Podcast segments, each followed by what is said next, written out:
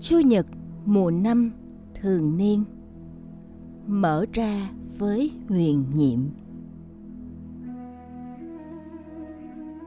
Các bạn thân mến, bạn thường nghe nói đời là bể khổ.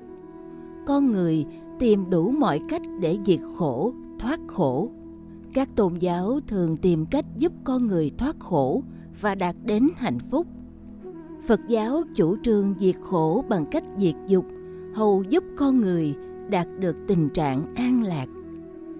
Công giáo giúp cho con người tìm được con đường cứu độ bằng cách tin vào Đức Kitô. Nếu miệng bạn tuyên xưng Đức Giêsu là Chúa và lòng bạn tin rằng Thiên Chúa đã làm cho người sống lại từ cõi chết, thì bạn sẽ được cứu độ. Đâu là những thách đố mà bạn đã và đang trải qua? Đâu là cách thức và kinh nghiệm giúp bạn vượt qua những đau khổ? Thay vì đi tìm câu trả lời đâu là nguyên nhân và làm thế nào để diệt khổ, thì bạn nên hỏi làm thế nào để có được hạnh phúc. Hạnh phúc của bạn hiện tại ở việc được thông chia phần phúc của tin mừng nhờ việc mở ra với Huyền Nhiệm. Vấn đề hạnh phúc và đau khổ là vấn đề hiện sinh. Dù bạn có đặt vấn đề hay không, thì nó là vấn đề tồn tại trong đời sống của bạn. Bạn sống với nó, hít thở với nó và phiêu lưu với nó trên những nẻo đường trần gian.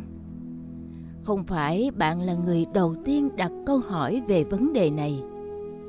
Từ khi xuất hiện trên trái đất, con người đã tìm cách đi tìm câu trả lời cho vấn đề này.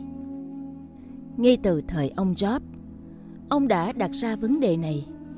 Bấy giờ, ông Job lên tiếng nói: cuộc sống con người nơi dương thế chẳng phải là thời khổ dịch sao?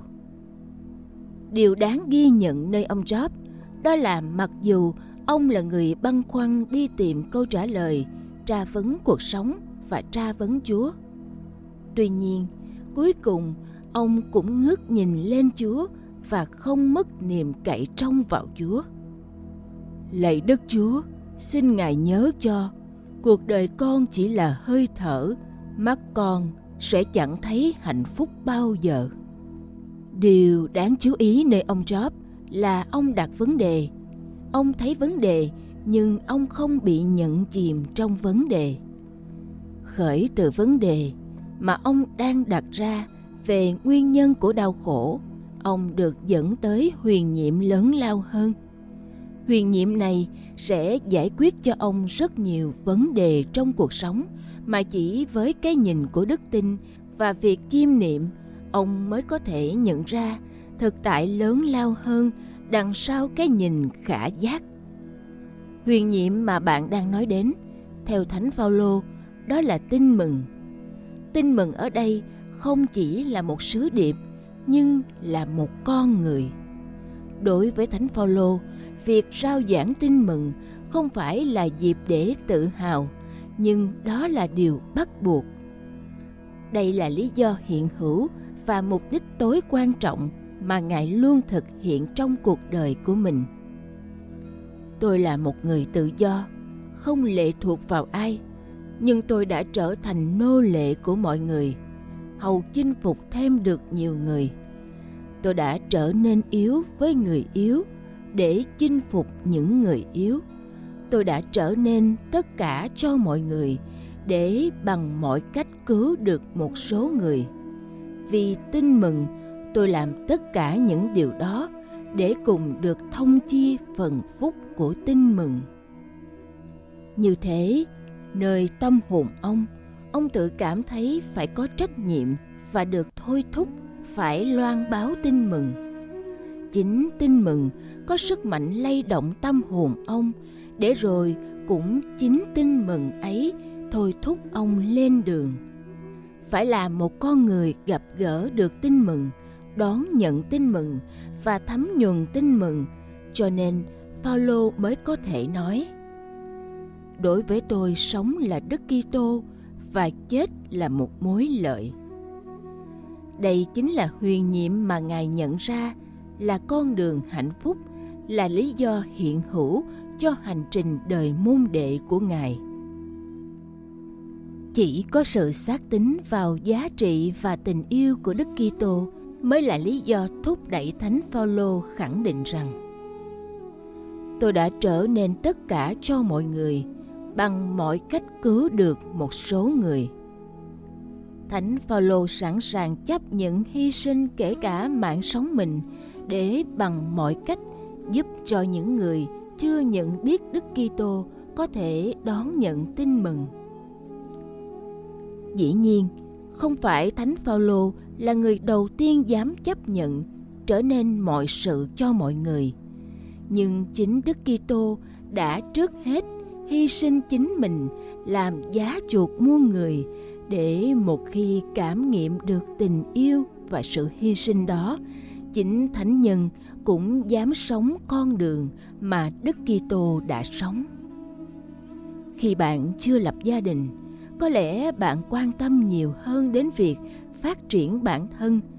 Nhưng khi bạn đã lập gia đình thì có lẽ bạn sẽ hiểu nhiều hơn thế nào là trở nên mọi sự cho mọi người để cứu được một số người. Những hy sinh vất vả hàng ngày của bạn, mục đích chính vẫn là để mang lại hạnh phúc cho gia đình. Bạn cũng nên ý thức rằng việc trở nên mọi sự cho mọi người là lời mời gọi phổ quát dành cho tất cả mọi người, vì đây là con đường mà chính Đức Kitô đã đi.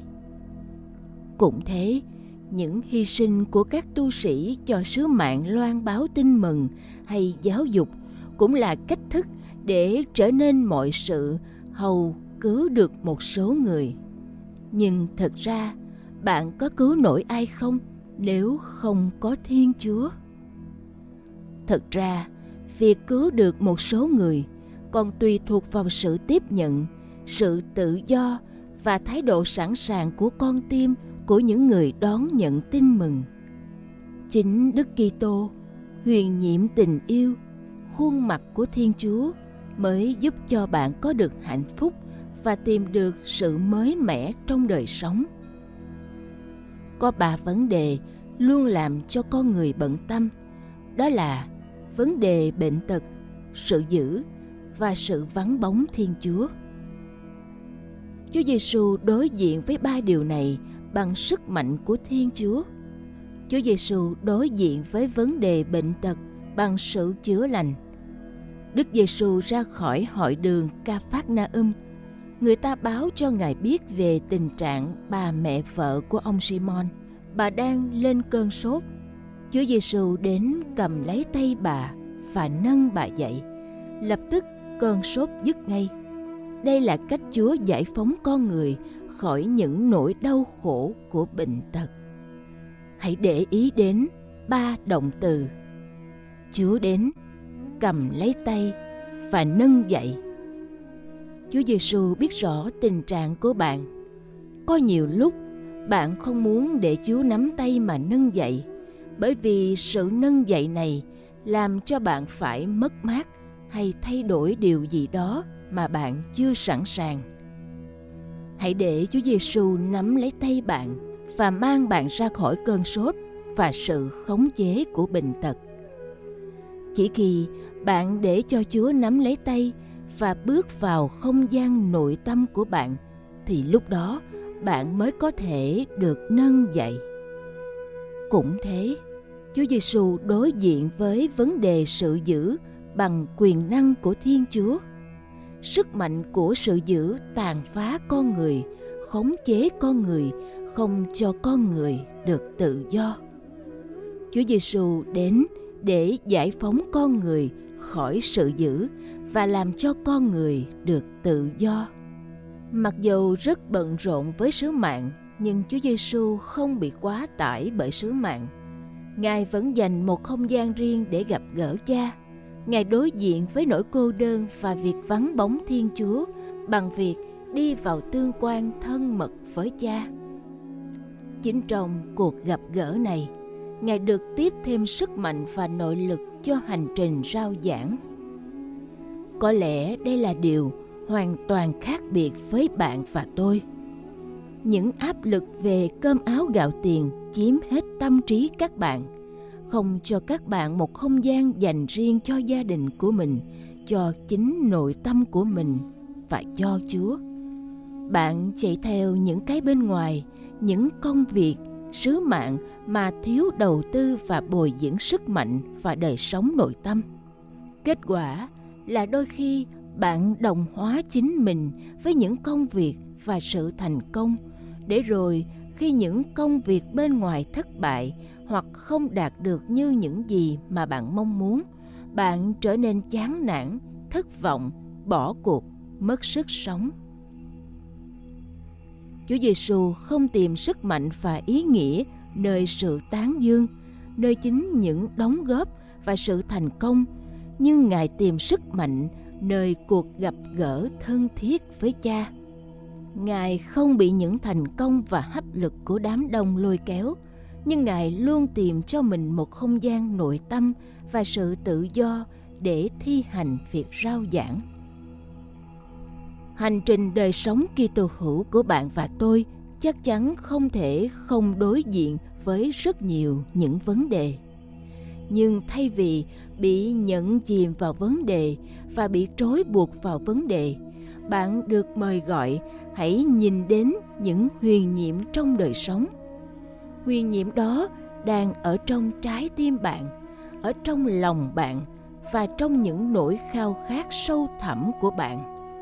Huyền nhiệm đó giải phóng bạn, chữa lành bạn và làm cho bạn tự do.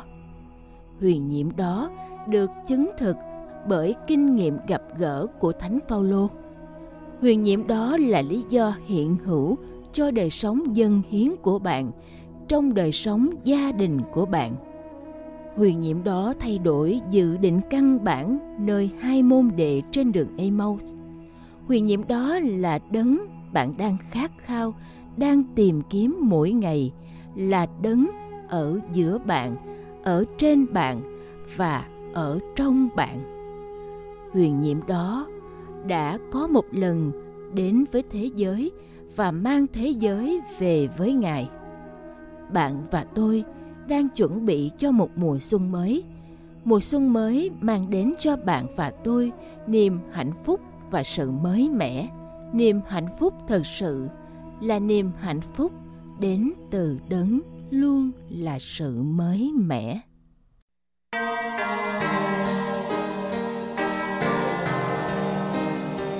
Hãy